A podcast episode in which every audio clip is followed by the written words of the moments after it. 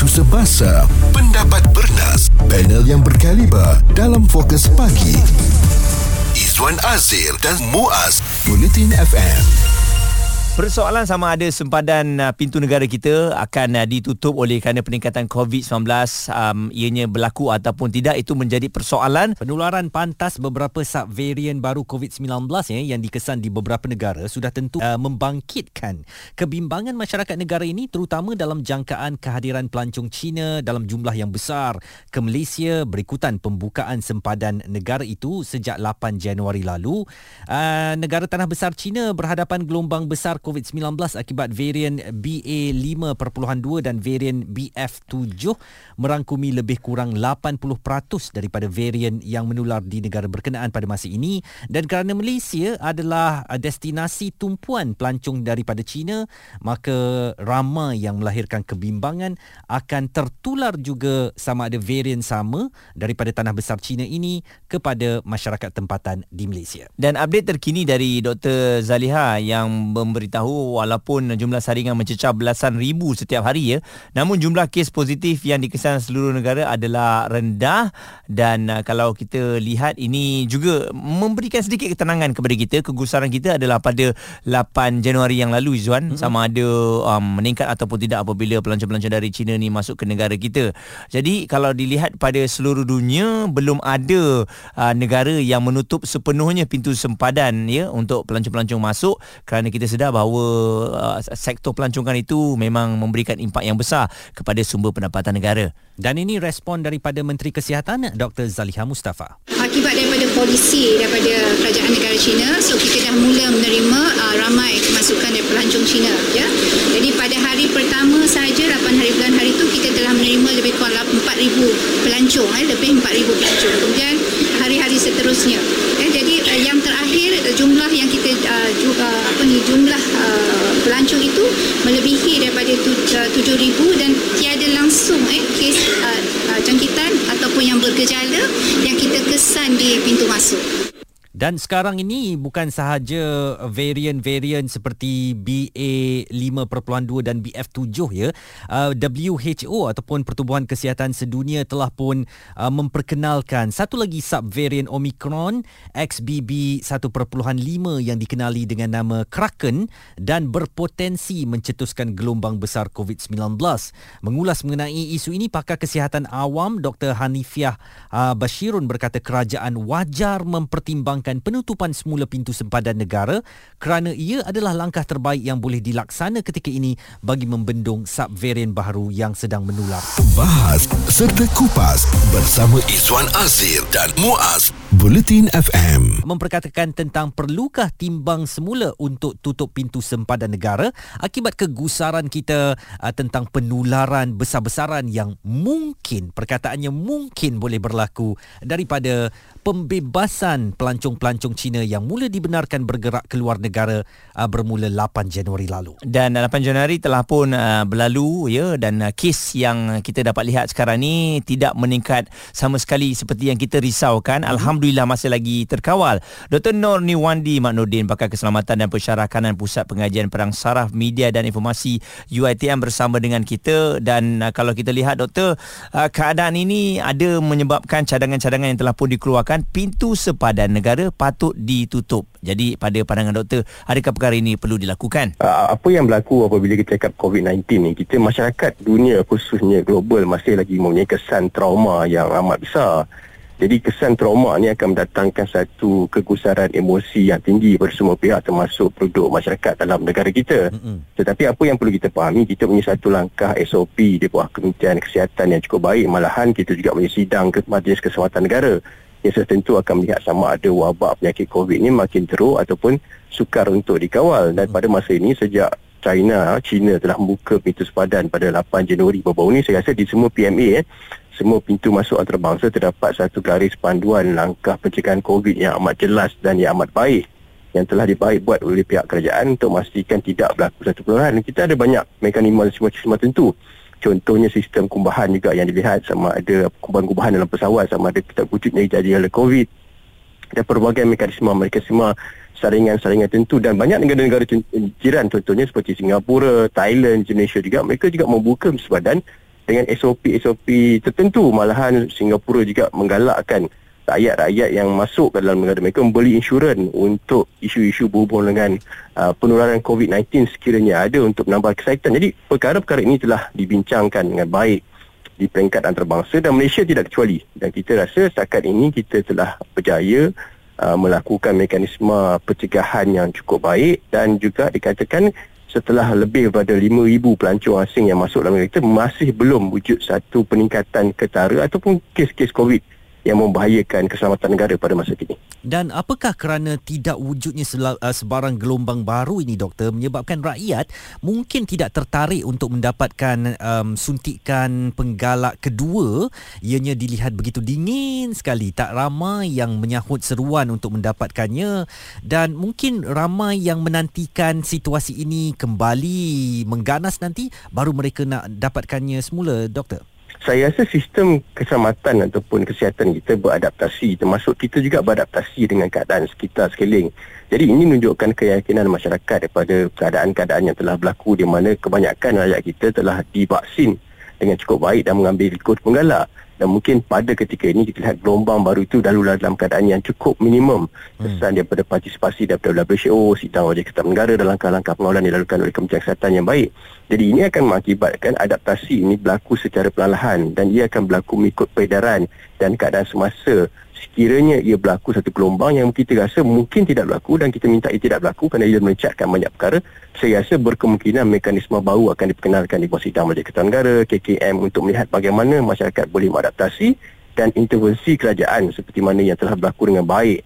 Uh, setelah beberapa lama COVID ini berlaku termasuk apabila pembukaan segitu sepadan termasuk di PMB akan membuatkan satu bentuk adaptasi baru dan langkah intervensi inilah yang akan menyelamatkan masyarakat dan negara kita sekiranya gelombang kedua itu berlaku. Dr. Nur Niwandi Mat Nordin Pakar Keselamatan dan Pensyarah Kanan Pusat Pengajian Perang Saraf Media dan Informasi UITM kegusaran kita tu memang jelas sekarang ini sedikit berkurangan lah Izwan berbanding sebelum ini ya bagaimana kalau mereka masuk ke Malaysia ni habislah negara kita jadilah macam dulu nampaknya masih lagi terkawal sebenarnya itulah yang Dr. Uh, Nirwandi katakan bahawa perkataannya trauma ya. Rakyat trauma dengan apa yang berlaku selama 3 tahun dahulu ketika kita berada di um, heart of the pandemic ya. Uh, puncak pandemik itu yang mana sekatan-sekatan ini uh, telah pun berlaku. Jadi sekarang ini kita tidak mahu mengulangi uh, masa lalu itu dan kita mengharapkan ianya tidak akan berlaku lagi maka timbul cadangan supaya sempadan negara ditutup kembali.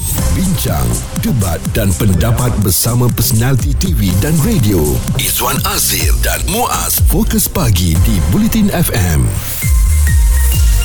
cadangan supaya pintu sepadan kita ditutup ya kerisauan kita dengan uh, kes yang meningkat. Tapi alhamdulillah ya buat masa ini untuk beberapa hari yang kita lihat kesnya masih lagi terkawal. Hmm. uh, kes dan COVID-19 masa uh, awal kes ya. COVID-19 ya. Hmm. tapi risau juga Izwan kes COVID-19 dulu hmm. uh, semuanya kita kemaskinikan di dalam mas sejahtera. Jadi kita tahu jumlahnya berapa eh. Tapi sekarang ni macam orang kena COVID-19 duduk rumah tak senyap je jadi tak kemaskinikan tak bagi tahu kita pun tak tahu jumlah sebenarnya. Betul. Jadi ada yang menyatakan bahawa jumlah yang dilaporkan itu bukanlah menggambarkan keadaan sebenar. Uh, walaupun jumlahnya sekarang ni 200 lebih je sehari 2-300 dan sebenarnya mungkin jangkitan itu lebih besar lagi tetapi ramai yang tidak mengadukannya ke My Sejahtera.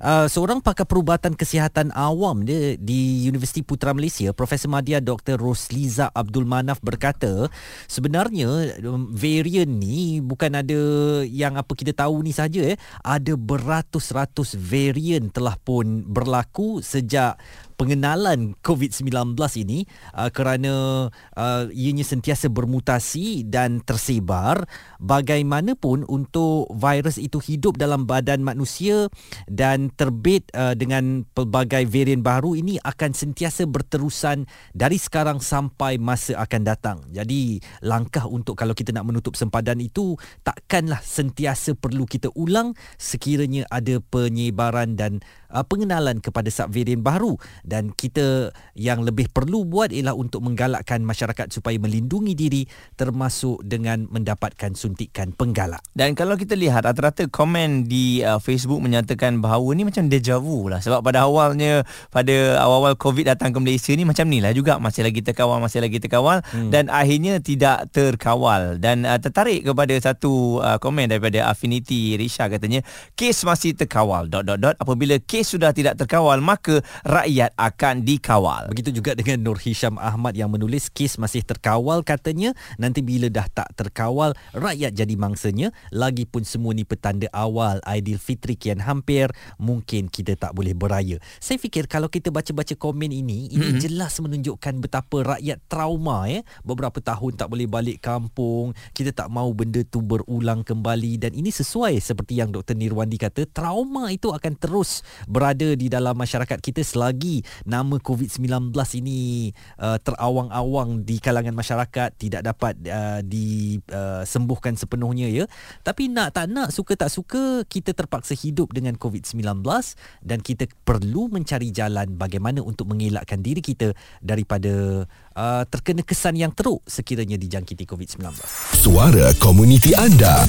Fokus pagi Izwan Azir dan Muaz Bulletin FM. Muaz serta Izwan mendoakan kita semua sihat-sihat sahaja, tidak bimbang dengan keadaan COVID-19 apatah lagi sempadan China, negara tanah besar China tu telah pun dibuka yang mana China melaporkan hampir 60,000 kematian ya akibat COVID-19 sejak awal bulan ini sahaja terdapat sejumlah 59,000 lebih kematian berkaitan COVID-19 antara 8 Disember tahun lalu hingga 12 Januari baru-baru ini. Dan menurut Suruhanjaya Kesihatan Kebangsaan berkata kematian itu berlaku di hospital dan sekaligus mencetuskan kemungkinan lebih ramai mangsa mungkin meninggal dunia di rumah.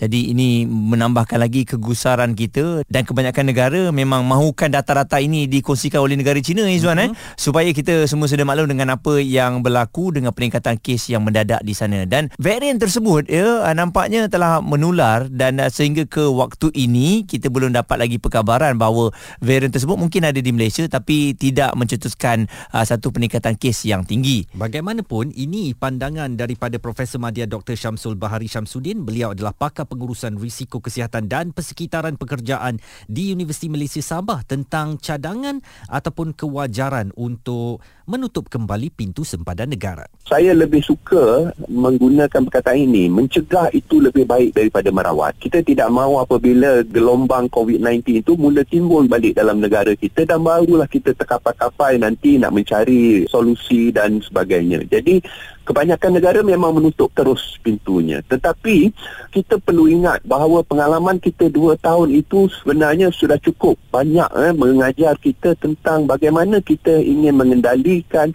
uh, virus ataupun subvarian uh, Omicron ataupun COVID-19 ini. Jadi kita perlu berbuat sesuatu. Bagi saya terus terang saya nyatakan sepatutnya ianya ditangguhkan dahulu mm-hmm. kemasukan ini. Sebab kita ada uh, kalau dia dia beri alasan kita tidak ada pelancongan dia akan membantutkan proses perkembangan ekonomi. Sebenarnya kita ada banyak lagi negara-negara lain yang datang sebagai pelancongan ya oleh kerana itu kita rasakan uh, perlunya daripada pihak menteri pelancongan ya memberikan uh, data dan juga mengapa sebab utamanya uh, pelancong-pelancong ini dibenarkan masuk. Adakah ianya memberikan kesan yang memudaratkan untuk uh, pendapatan negara?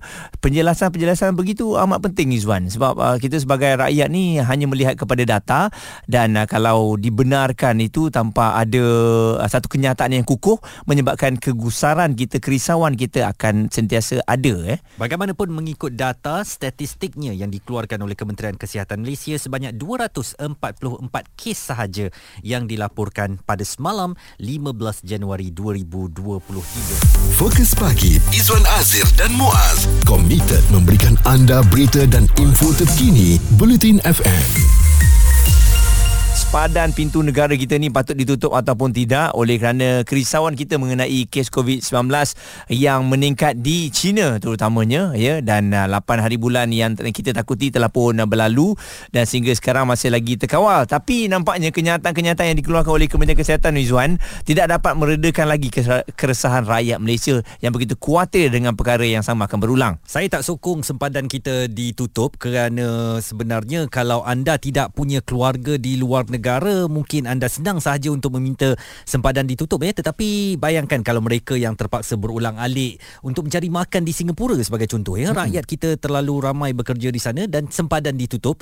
Ini boleh menimbulkan masalah. Perlu juga kita cerita tentang musim haji yang akan tiba tak lama lagi. Kalau sempadan ditutup apakah akan dibuka secepat itu? Mungkinkah jemaah-jemaah kita yang selama ini tak boleh mengerjakan haji dapat berlepas untuk menunaikan haji? Itu juga satu kebarangkalian yang perlu kita lihat. Dan juga um, banyak lagi aspek lain perekonomian tentang uh, kedatangan para pelabur dan sebagainya. Serta apakah kita bersedia sekiranya negara China mengambil tindakan retaliation ataupun balas kembali kepada cara kita melayan pelancong-pelancong daripada negaranya seperti yang China lakukan kepada Jepun dan Korea yang menyekat kemasukan pelancong-pelancong daripada China? Oh kau buat aku macam tu? Ya mm-hmm. tak apa.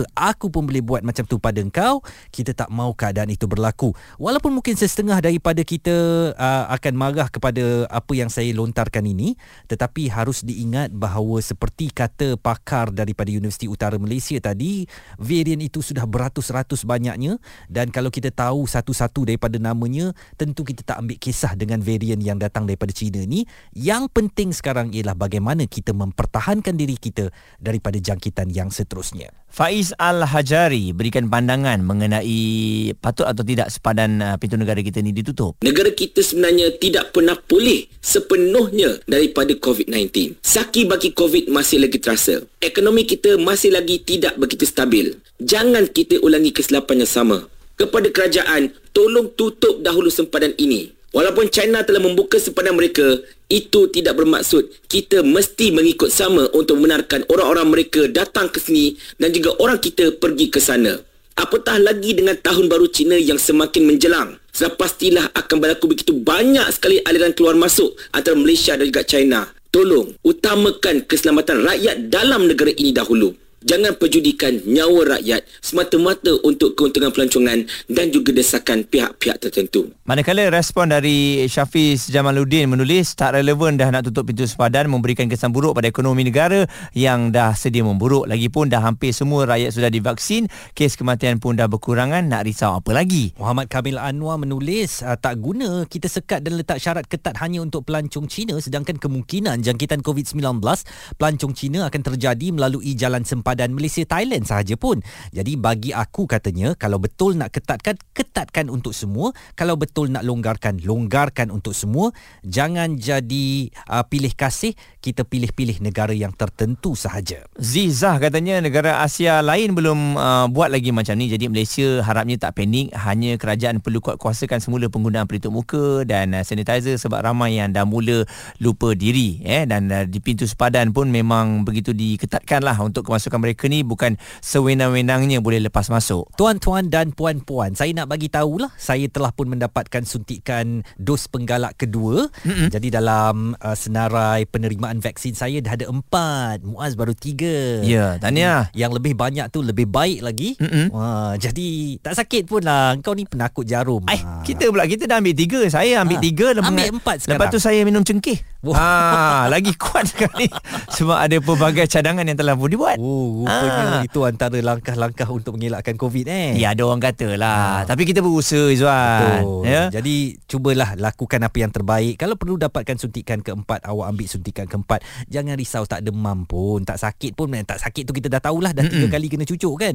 Uh, pergilah ambil dan kita bersiap sedia dengan apa sahaja kemungkinan yang boleh berlaku. Suara serta informasi semasa dalam fokus pagi. Izwan Azir dan Muaz Bulletin FM.